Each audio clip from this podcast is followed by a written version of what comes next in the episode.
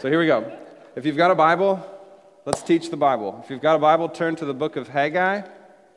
It is a minor prophet. If you need to use the table of contents, there's no shame in that. It's a small book, so you might need the table of contents. Uh, if you don't have a Bible, there's some on the ends of your rows. Just ask somebody that's sitting near the end to pass one down to you.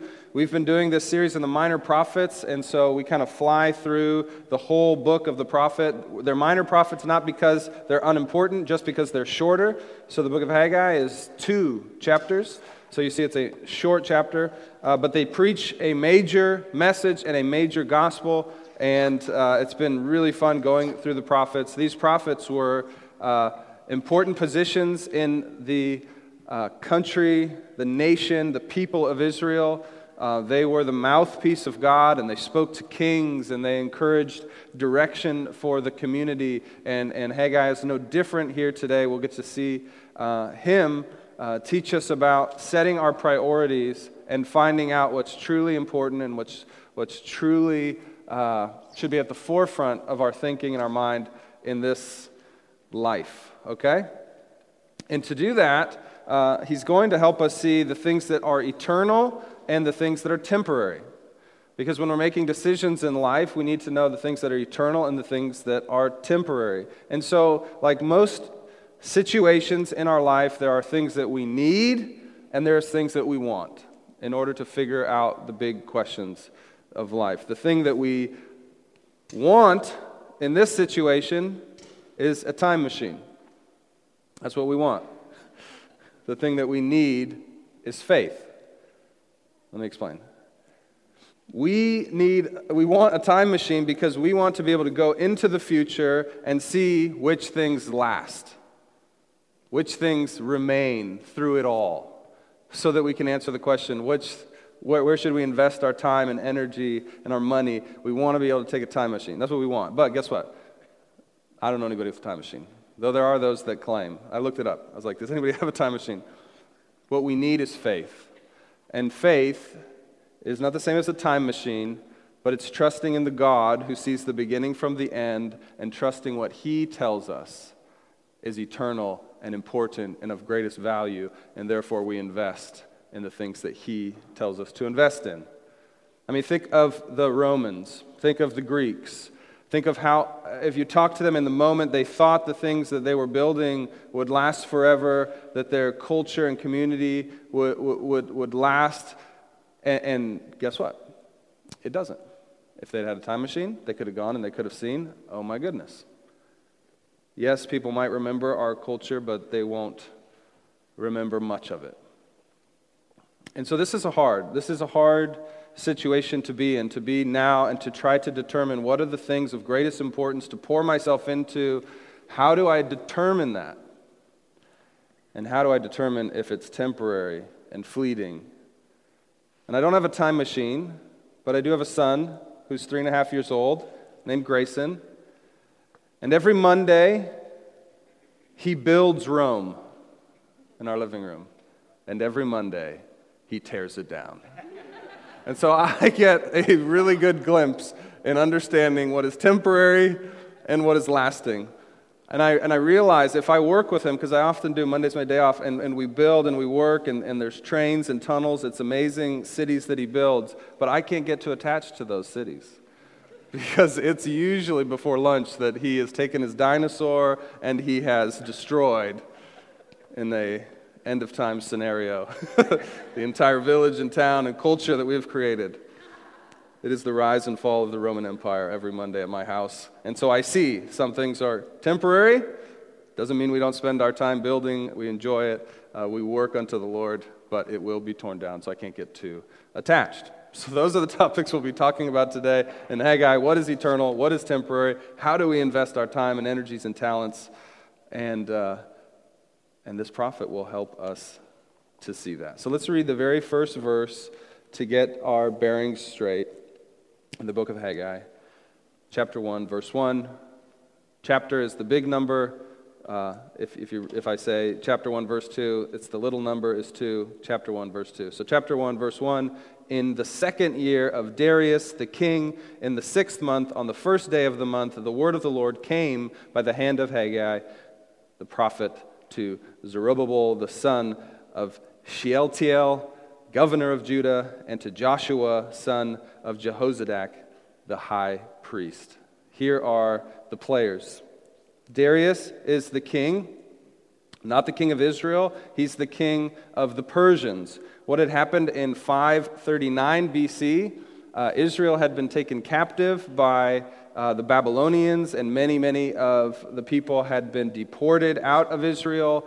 Uh, and then this massive empire of the Babylonians was actually conquered by the Persians. And the Persian king, Cyrus, uh, decreed that all the peoples that had been scattered and had been deported can go back to their homeland including uh, there was three waves of the jewish people that came back into israel and uh, this first wave is led by several people including zerubbabel who is what a great name which is uh, he is the governor of judah and joshua who is the high priest okay so the governor being sort of what governors do, but he's a governor. Now, now, he's not a king, he's a governor, which is because the Persians still ruled the land, and then they let uh, the Israelites have governors who would order the people and, and do building projects and things like this. So, um, this is the scene that we have. And Haggai is a prophet, and he's speaking to the governor and the high priest. The high priest would have been in charge of all the religious life of the community, including the temple.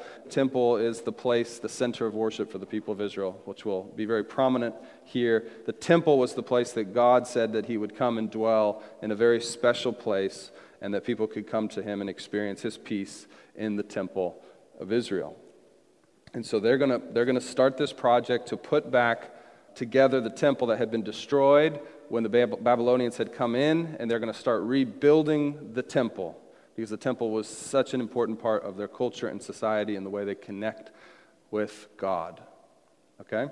So that's the context of all of these words. And uh, one of the things that's just helpful to put yourself in the mind frame the Persians, who, who's seen the movie 300? You remember the movie 300? That's the Persians with the really big army, and then the Spartans have the really small army, okay? Turns out not all of that movie is true, but most movies aren't.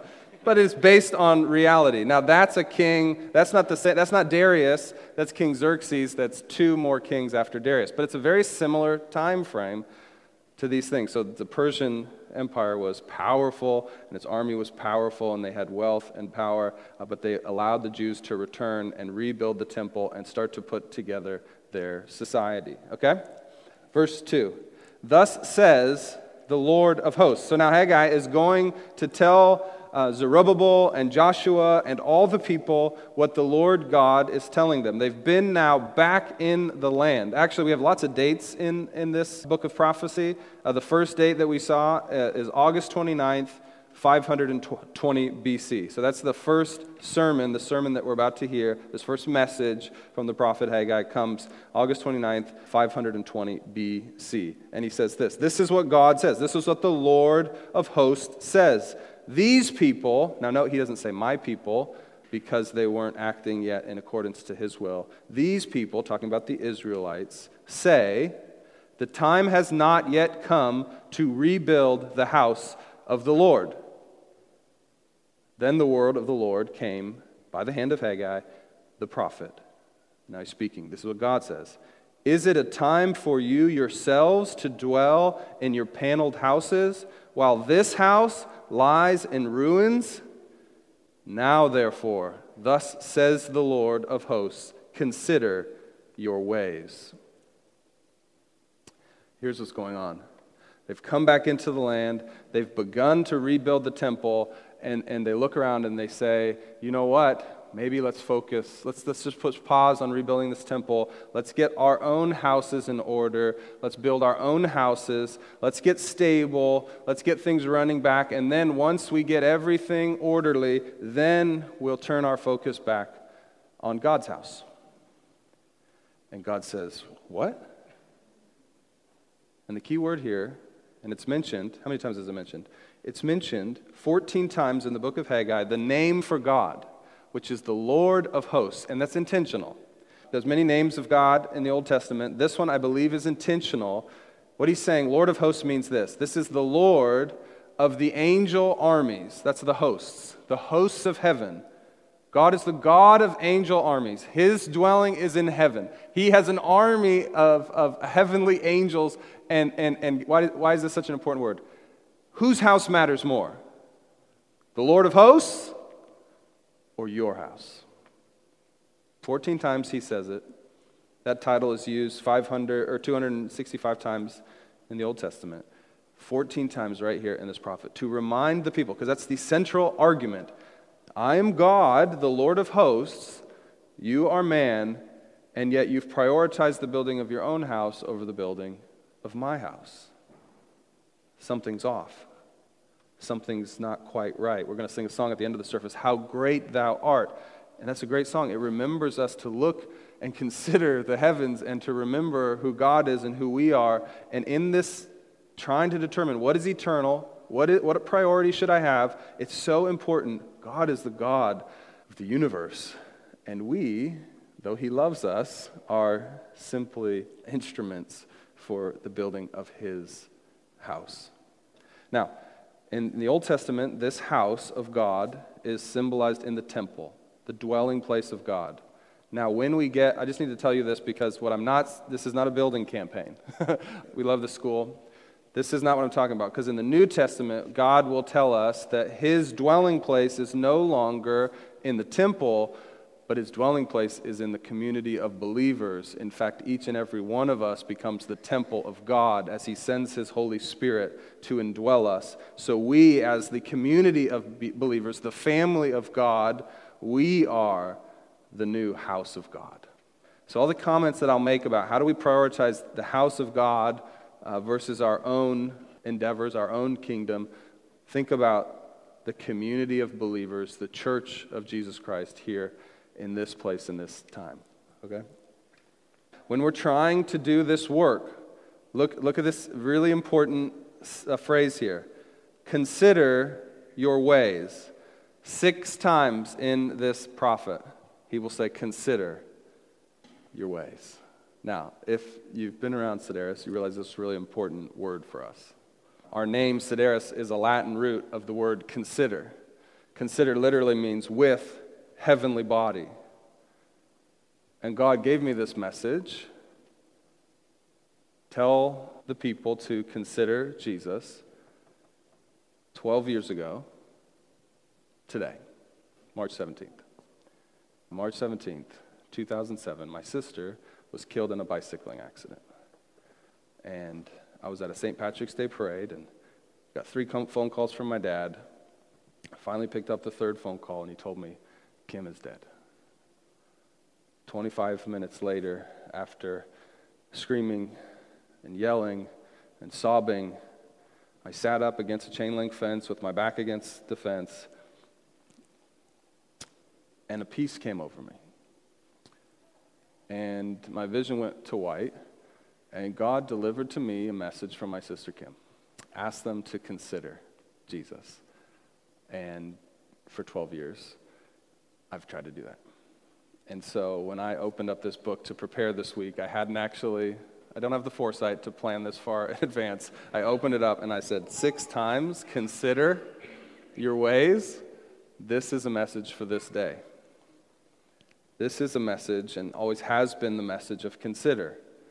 What would it look like to prioritize, to pick your paths, to make your big life decisions, not with just earthly eyes, not just with your earthly body in mind, but with your heavenly body? That's what consider means with heavenly body.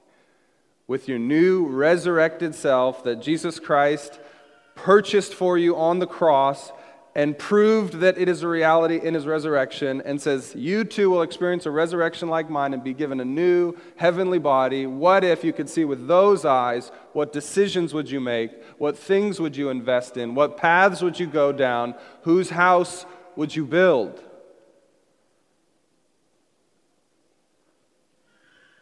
If we could time travel and see from that time, from that place, what would we say about our ways now?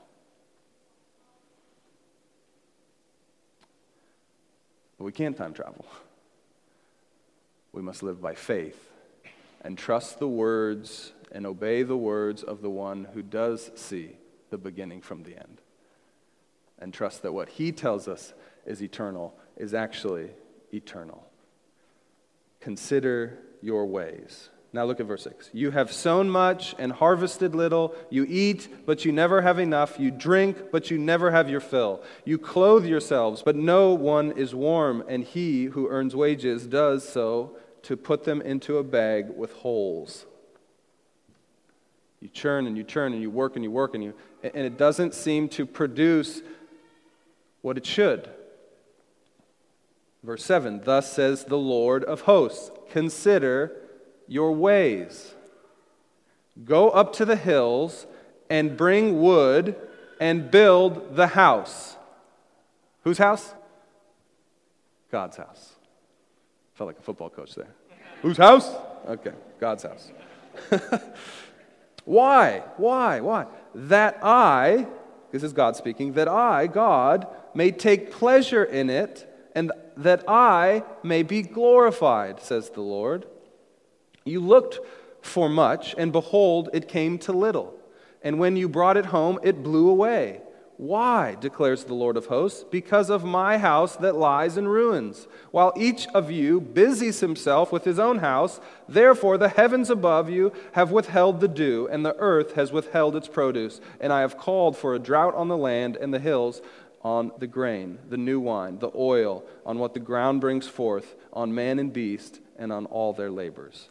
God is frustrating our endeavors, he's saying because we have misprioritized His kingdom, His eternal house, and we have prioritized our temporary, earthly existence. He says, flip those around, and I'll remove that frustration. That's the book of Haggai. This is intense words. Consider your ways, says God. Now let's just do simple consideration, just to make, make this crystal clear. Do you believe that there is life after death? Ask and answer that question in your head. Now, we might not all answer the, the question the same. Do you believe that? If yes, ask another question. Do you believe that you will get to take your house with you? I mean, this is how simple it is. But seriously, do you think you can take it with you? If no, what will you get to take with you? What do you think? Or you could ask it this way Whose house will endure? Will God's house be there? Remember, God's house now, he said, is his people. What do you think endures? The people of God, where the Spirit of God indwells his temple. This is what endures. That's how I answer these questions. How do you answer them? Consider your ways. Do your ways line up with your answers to these considering questions? For most of my life, they didn't. You know what my plan was? I was an accountant, had a great job in a big accounting firm, and I was, and, and what I'm, I'm going to say this, and I'm not saying this to say if this is your life path, you've done something wrong. I'm just saying when I re asked these simple questions, in light of what God had asked me to do, it changed my path, it changed my ways. But I had planned to live 60 years of my life for myself, and then once I turned 60, then I would give it all back to God to build this house. That, that was honestly my plan, and that's better than most. you see, these Israelites weren't like, we're never going to build your temple. They're just saying, let's, let's do it in a little bit.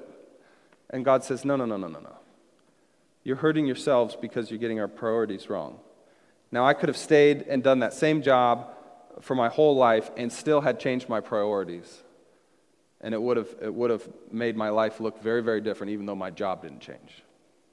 But when you consider your ways, it changes things. When I look back on my life from the shores of eternity, what will I say about my ways? What will I say about my financial decisions? What will I say about my priorities? What will I say about my choice of spouse? What will I say about my sexual uh, lifestyle? What will I say about my time management? What will I say about my habits of gospel proclamation? You see, it's easy to say now, well, let's wait. Let's wait to share the gospel. Well, my sister only lived 26 years on this earth. I'm glad my parents didn't wait to tell her until she had kids, because she never did. You see? Our habits change when we start to ask these tough but simple questions about what will endure now, now, if you're asking yourself and you're saying, what if you're considering your ways right now and you're, and, and, and you're trying to do that from an exter- uh, uh, eternal perspective and you're looking back on your life and, and you begin to get uh, a little bit, you know, you see my eyes are getting wide, you're like, oh no. And you come to the clues, you're like, holy Chardonnay, the wine of heaven is so much sweeter than I've given it credit for. I've been so excited to do that. Okay holy Chardonnay. now, if you're a red wine person, they've got that too. But here's, here's what you should do. And I'll say what you should do by first saying what you shouldn't do. Don't sulk, don't self hate, don't despair, don't lose hope, and don't double down. You say, like, I've already ruined it, I better sin all the more. That's the gambler's mentality.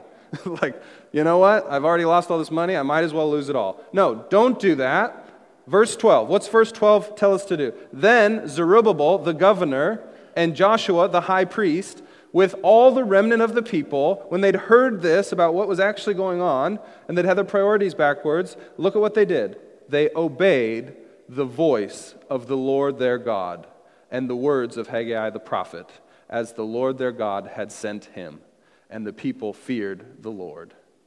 You see that? Just start obeying the voice of God. Invert your priorities, change your mind, choose a new, better path.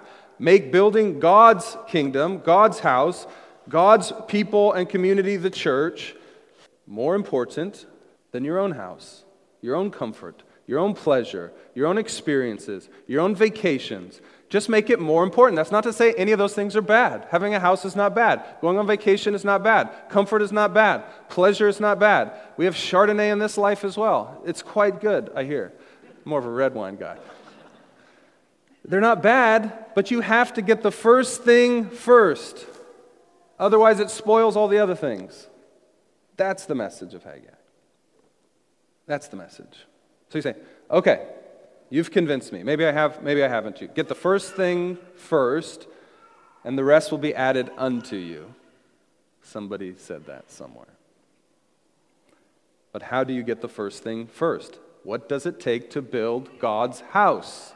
How do we build God's house? Part of building God's house is building up the local church, church planting. This is what we're a part of at Sedaris. We're building God's house. How do we build it right?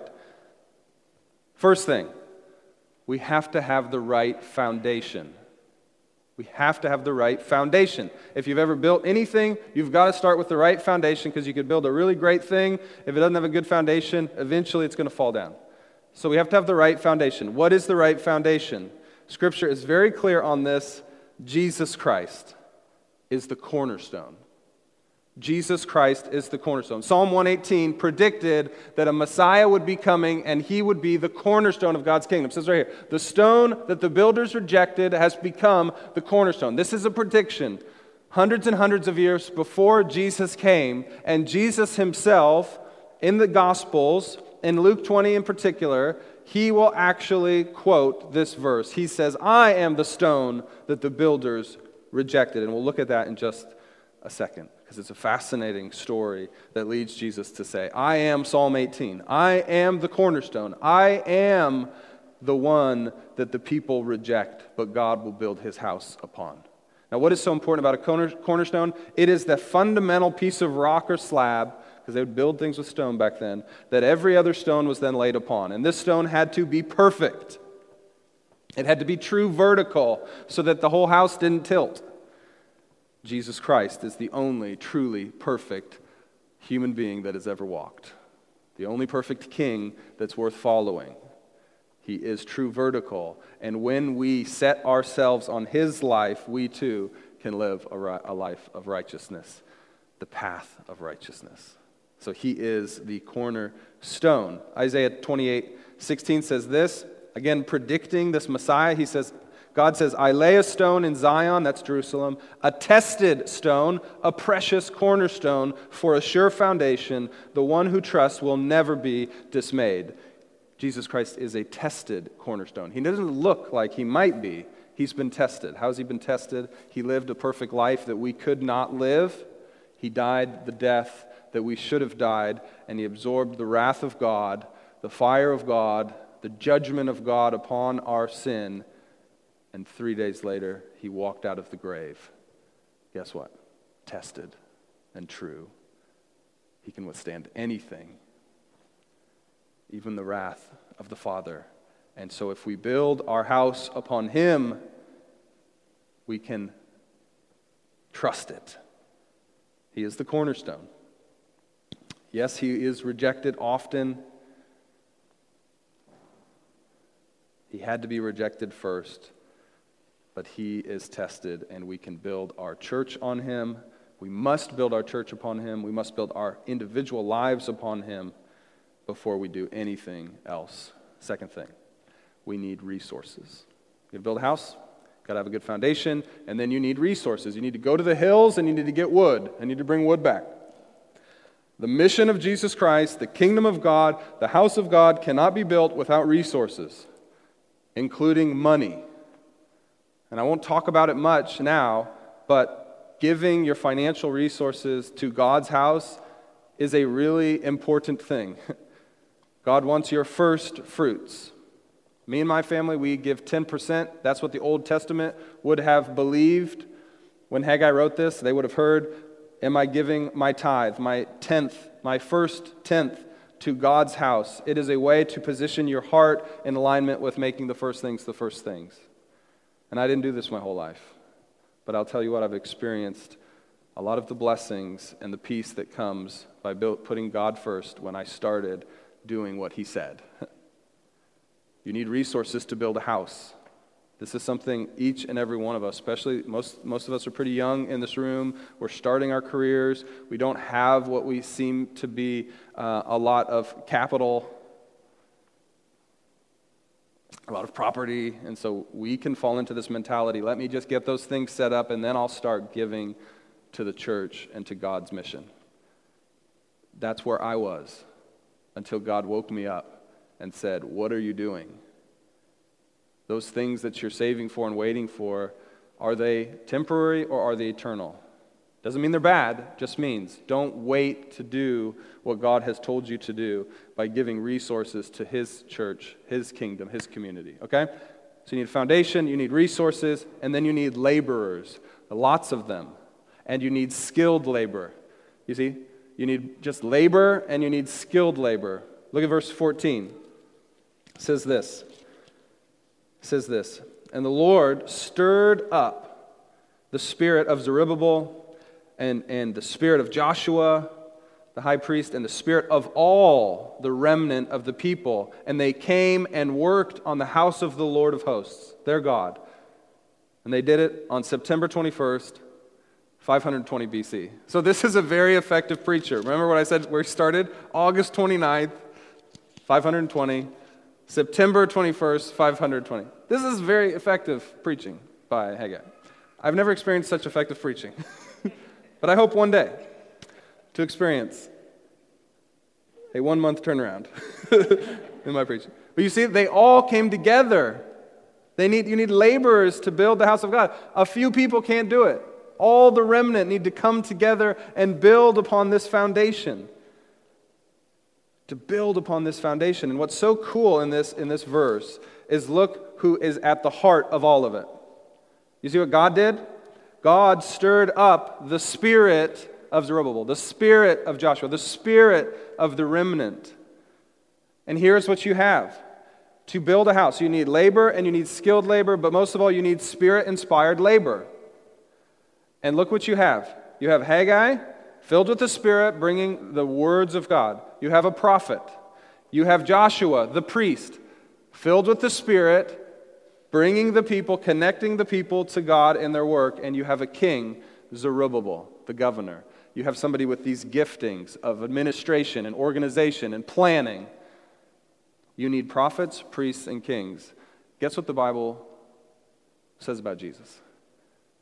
He is the greatest prophet, the greatest priest, and the greatest king.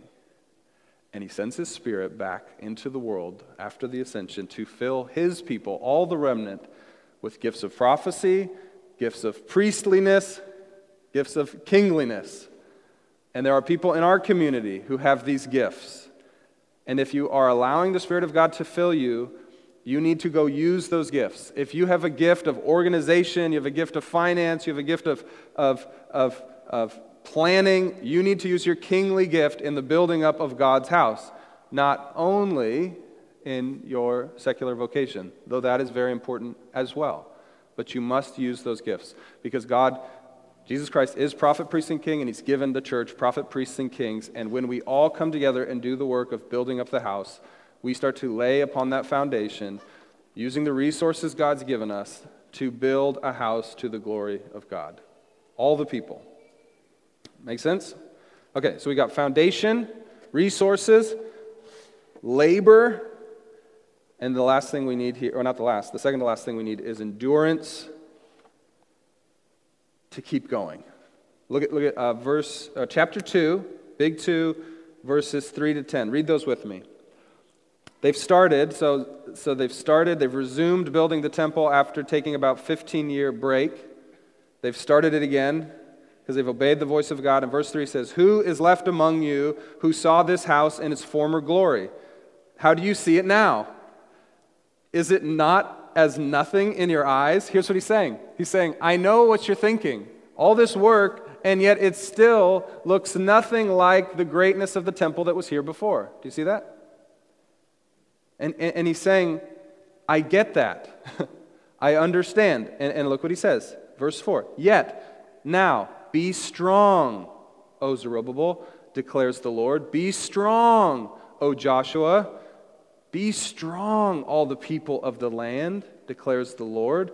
Work, for I am with you, declares the Lord of hosts, according to the covenant that I made with you when you came out of Egypt. My spirit remains in your midst. Fear not. For thus says the Lord of hosts Yet once more, in a little while, I will shake the heavens and the earth and the sea and the dry land, and I will shake all nations, so that the treasures of all nations shall come in, and I will fill this house with glory, says the Lord of hosts. The silver is mine, the gold is mine, declares the Lord of hosts. The latter glory of this house shall be, uh, shall be greater than the former, says the Lord of hosts. And in this place I will give peace, declares the Lord of hosts. What is God doing? He's saying, I know it doesn't seem now like the work you're doing is equating uh, to eternal glories, but you have to trust me. I am with you. Keep going. Be strong. Do not read the tea leaves of the culture and the society that says, Why are you wasting your time? The church is falling apart. The church is crumbling. Nobody cares what you're doing. If you haven't felt this in Seattle, you're not listening. Especially in this city, everybody around us is telling us it's not worth it. Why do you keep building up that which is old? We'll never get back to the former glories of the church in this city or this country or this Western culture. You know what God says? Be strong. Keep building my house. And I promise you, that the glories that are to come are so much greater than the glories of the past. We are not in the twilight years, unless what you mean by the twilight years is right before God does a resurrection. Jesus sat in the grave one night, two nights. Oh my gosh, we wasted all our time, the disciples said. We followed a man who was nothing more than a teacher. And then the third day came. But guess what you need to have endurance?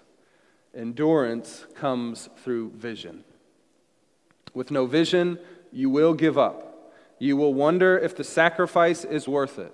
You will wonder if you should turn around and go back. You will wonder if the world was right about this whole Jesus thing. You will begin to ask God, What about me? God, don't you want me to have good things? With no vision, you will give up. You need vision, and vision comes through the Spirit. Look at this. 1 Corinthians chapter 2, the apostle Paul writing to the New Testament church tells us this. We do, however, speak of a message of wisdom among the mature, but not the wisdom of this age or the rulers of this age who are coming to nothing. No, we declare God's wisdom, a mystery that has been hidden, and that God destined for our glory before time began. None of the rulers of this age understood it. For if they had, they would, have they would not have crucified the Lord of glory. That's Jesus. However, as it is written, what no eye has seen, what no ear has heard, and what no human mind has conceived, the things God has prepared for those who love him. These are the things God has revealed to us by what? His Spirit. The Spirit searches all things, even the deep things of God, for who knows a person's thoughts except their own spirit within them? In the same way, no one knows the thoughts of God except the Spirit of God. What we have received is not the Spirit of the world, but the Spirit who is from God so that we may understand what God has freely given us. Do you hear it? He's saying the only way to endure when it seems like we'll never get there is to ask the Spirit, which searches the mind of God the Father, the great architect, the one with the plan, the one that is putting all things back together, to have that Spirit tell us. And luckily, Jesus has sent us His Spirit. So when we lean into the Spirit of God and we pray, God, give us vision to endure, He will give us vision so that we can see things that no mind has conceived, that the greatest minds of this city cannot see, that they would think is foolish, but that the vision that comes from the Spirit gives to us. This is amazing. This is beautiful. But without the Spirit and without the vision given to us, we will not be able to be strong. We will not endure. So this is how we build we build the house, we build the house, and how does the house completion come into being? That's the final thing, and it's a capstone. So if you're building a house, you start with the cornerstone, you build it up, build it up, and then you always put on a capstone. Now what's so interesting is this word cornerstone can also be translated in the Greek as capstone. Guess what? Jesus is the beginning and the end. He is the Alpha and the Omega. He is the cornerstone and he's the capstone. He is the beginning and the end. And anything that is not encapsulated on both sides by Jesus will not last eternally. And often, this capstone in ancient buildings was beautiful and ornate. And our Jesus came into this world a suffering servant. The Bible says people looked at him and they thought he was nothing. He was common and dirty, a carpenter. What good thing can come from Nazareth? They said. But guess what? When the capstone comes back to finish the building, he will be in his full, radiant glory. And nobody's going to mistake that that is God. And when he returns, when the capstone returns, the New, the New Testament says some pretty scary things. In Luke 20, that, uh, that passage where Jesus calls himself the fulfillment of Psalm 18, he says, I am the stone that the builders rejected. Right before that, he's just told a parable about a vineyard that was rented out. Rented out to some tenants, and the tenants took that vineyard um, and they used it for their own gain and the building up of their own wealth and their own comfort and their own pleasure. And then God said, Okay, I'm going to send some of my servants now to begin to transition it back to my ownership and control. And you know what they did to those servants?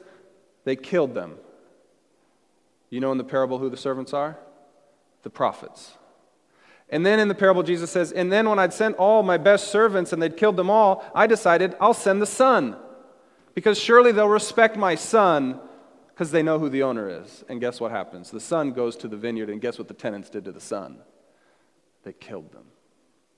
or they killed him. And it's right on the tail end of this, and I think we have it up here, that Jesus says, After you kill my son, he, that's the owner of the vineyard, will come and destroy those tenants and give the vineyard to others. And when they heard this, and, the, and, he's speaking to the religious leaders, the religious elites of Israel, when the religious elites heard this, they said, Surely not. But he looked directly at them, Jesus looked directly at them, and said, What then is this that is written? The stone that the builder rejected has become the cornerstone. Everyone who falls on that stone will be broken to pieces, and when it falls on anyone, it will crush him. That's that capstone. The weight and the glory of Jesus Christ when he comes back will crush all those things which are not founded on the cornerstone of Jesus Christ himself. And the scribes and the chiefs sought to lay hands on him at that very hour. Guess why? Because they wanted to kill him because they didn't like that he was telling them that they were on the wrong side of the equation. One more. Well, let me just say about that. Every, every house that's built, every church that's built, every individual kingdom that's built that is not uh, led by Jesus Christ as the cornerstone and not waiting for Jesus to come back, that is not built upon Jesus, will in the end cease to exist. It will be made to nothing, it will break to pieces. We don't want to be that kind of church at Sedaris. 1 Corinthians 3 10, 15 says uh, a really hard truth. And here he's speaking to true, true believers. In the first, Jesus is speaking to those who are definitely against God's will. In, in, in this verse, this is to Christians who have received Jesus Christ as, as their own, but, have, but he's, he's warning them be careful how you now build this house. Look at what Paul says. Paul's talking to the church in Corinth. He says, According to the grace of God given to me, like a skilled master builder, I laid a foundation, and someone else is building upon it. I pray to God that at Sedaris Church we have built a foundation upon the cornerstone of Jesus Christ. I pray to God that that is true, that I have done a good job of that. But look, somebody else builds upon it. This is not my church. This is not Ryan's church. This is our church. We all build upon this foundation of Jesus Christ. Let each one, go back, go back real quick, let each one take care how he builds upon it. For no one can lay a foundation other than that which is laid, which is Jesus Christ. Next slide. Now, if anyone builds on the foundation with gold, silver, precious stone, wood, hay, straw, each one's work will become manifest for the day. See the big capital D? The day, that's this day that the prophets talk about, the day when the capstone returns, when God comes back to judge the living and the dead. The day will disclose it because it will be revealed by fire, and the fire will test what sort of work each one has done. If the work that anyone has built on the foundation survives, he will receive a reward. If anyone's work is, uh, if anyone's work is burned up, he will suffer loss, though he himself will be saved, but only through fire. You, you hear this? God's saying, yes, you'll still be saved, but all that energy, all that work, all that you did, even to build up my house, if you did not do it in the power of the Spirit, you are doing it in vain. And at the day of the Lord, it will be revealed by fire, because the fire will come in and it will be broken to pieces. Yes, you'll be saved. Your salvation is not at risk. Once saved, always saved. God has redeemed you. He puts his arms around you. He will not let you go. But all that work, all that toil, all those things that you do, even supposedly in the name of Jesus, if they're not truly done in the Spirit, they will be burned up in the end. You see, this is terrifying to think what kind of work am I doing? What kind of work are we doing as a church? Uh, I, I, I try to figure out what, what is like this in our world. Turns out diamonds, you can find out if they're, you could do this at home. You can find out if they're true or not true. You can, you can heat them up with, with a, with a uh, you know, blowtorch, whatever you have. if you don't have a blowtorch, tough luck. Can't do this. No. I think you heat it up with all sorts of things. Bunsen burners, great. love Bunsen burners. You could probably maybe use a candle. I don't know if you get it hot enough. But you heat it up, you test it by fire, and then you drop it into coal, a cold glass of water. And if it's not a diamond, you know what happens? It scatters and breaks to pieces. It'll be tested by fire. But those things that are eternal, um, those things that we sow into the kingdom of God, they will be tested by fire. And those that are will remain, and our reward will be great in heaven. We'll get to take those things with us. And I think primarily what those things are are the relationships that we build into. in this life, we get to bring them with us for eternity. What a great promise. What a great promise. Okay. How do we know? How do we know if the work of our hands is pure, like that diamond, or if it's fake, if it's perishable, if it's a cheap knockoff? Well, the answer is we have to find out if it's been touched by Jesus Christ Himself.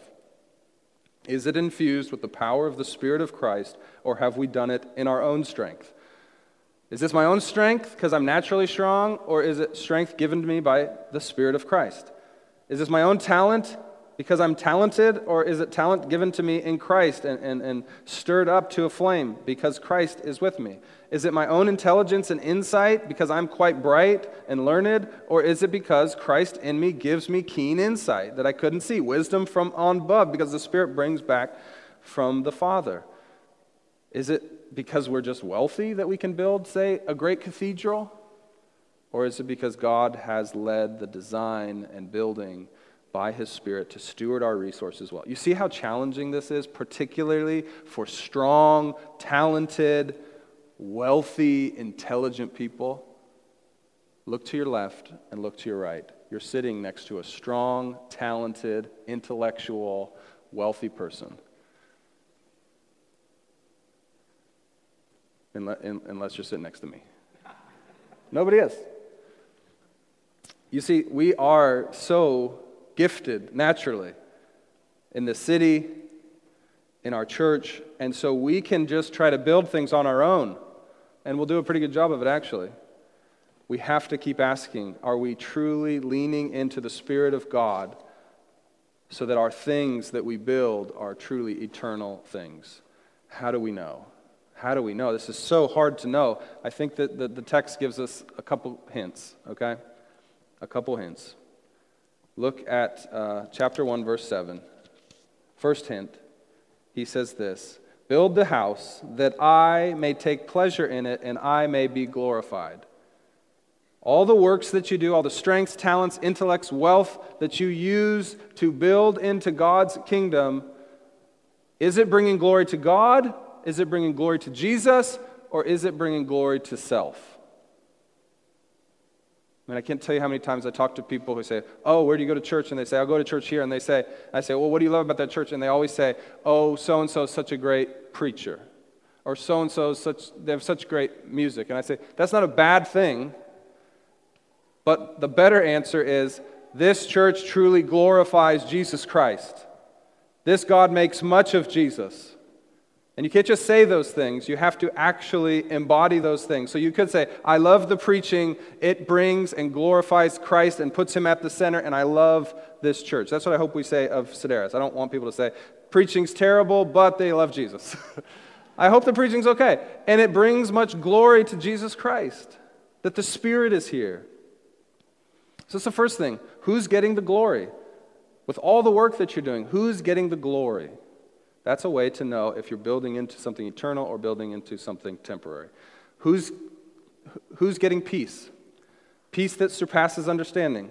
Chapter 2, uh, verse 9 says this The latter glory of this house shall be greater than the former, and, I, and in this place I will give peace when you seek out truly the kingdom of God and building his house and make it your priority, you will experience peace that surpasses understanding. And you won't understand why. What's changed? Your heart has changed, your priority has changed. And you know that you have true purpose because you're building something eternal. And there is nothing that brings more peace than knowing that you're not toiling in vain, that you have purpose and meaning in this life, and that your work matters. And when you build into the house of God, and that's not just in the things that happen in these walls, but even in your workplace, that you're working unto the Lord for His glory and you're building into His fame and reputation. You know that everything has purpose and it gives you intense peace. And I've talked to people. I've talked to uh, people this week who have experienced the change and the shift in that. You should be experiencing a kind of peace that comes from the purposeful work of doing God's kingdom building and not Dave's kingdom building not your kingdom building. And then finally, you will experience blessing from the Lord. What we see in the text is as soon as they start to rebuild the temple, not once it's finished, but once they change their priorities, God says, this is verse 19 if you want to look at it, chapter 2, but from this day on I will bless you, meaning the curse has been removed from Israel, and, and no longer does the output not equal the input for the people of Israel. You can read chapter 2, it'll explain this. They were putting in the work and sowing the seeds, but the produce wasn't coming. It was only coming at 50%. They were, they were building their vineyards, but the, the, the yield was, was less than 40%. And God says, now that you've re- removed your priorities, everything else in life is going to start matching up. That doesn't mean you just get things, it means that when you put in the work, God says, I will not frustrate that work. I will bless that work, and you will reap what you sow.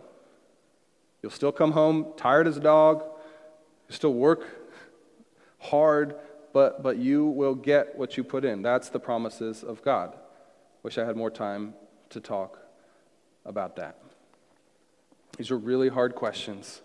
And really hard, not just because they're convicting, but really hard because I'm not sure all the time if the work of my hands is for God's house or for my own house. But, friends, it's worth it. It's worth it. So, what can you do? Here's how you can pray. You say, God, we're not praying, this is how we would pray. Okay. God, because I want you to write some of these down. God, grant me the faith I need to build your house. Because you need the vision to do it. You need the faith to know that it's worth it, that you're not laboring in vain. God, give me or give us the laborers for the harvest, because the harvest is plentiful, but the laborers are few. God, give us the laborers. God, make me, make us good stewards of the money and the resources you've entrusted to us. God, give us eternal perspective that we may consider your ways, that we may consider our ways in the light of our heavenly bodies and not our earthly. God, grant us the strength that comes from your Spirit and not just lean on our own strength, and help us to be able to discern the difference. God, give us your peace and your blessings to affirm the paths that, with which we go right? Pray for God to give you peace and blessing that you might know that you're going the right way, that you're investing in the right ways, in the right places. And then say this God, whether in any growth or any success or any rec- recognition that we may receive as individuals or as a church, God, may it be for your fame and your glory of your Son, Jesus Christ, and not for our own. Not for our own name, not for our own church, not for our own tribe, but for Jesus Christ. And, go, and then you say this, and this is, this is hard to pray, but you say, God, if I'm building for myself, tear it down. Forcefully and obviously and painfully wake me up so that I stop investing everything that I have into something that is temporary. Are you willing to pray that prayer to God? To wake you up? It's a terrifying prayer, but I think we should pray it because building into the house of God is not just a command, it's a privilege. Do you believe it? God, the Lord of hosts, has asked you to come build his house, to use your gifts and your talents and your resources to build his house. That is a privilege, my friends. I pray that we start seeing it as such. Let's pray. Father, help us to consider your ways, not our own ways but your ways, and to live into the things that you've called us to. Help us to obey your voice, to hear your voice clearly. Wake us up, God, if we are just pouring ourselves into that which is only temporary.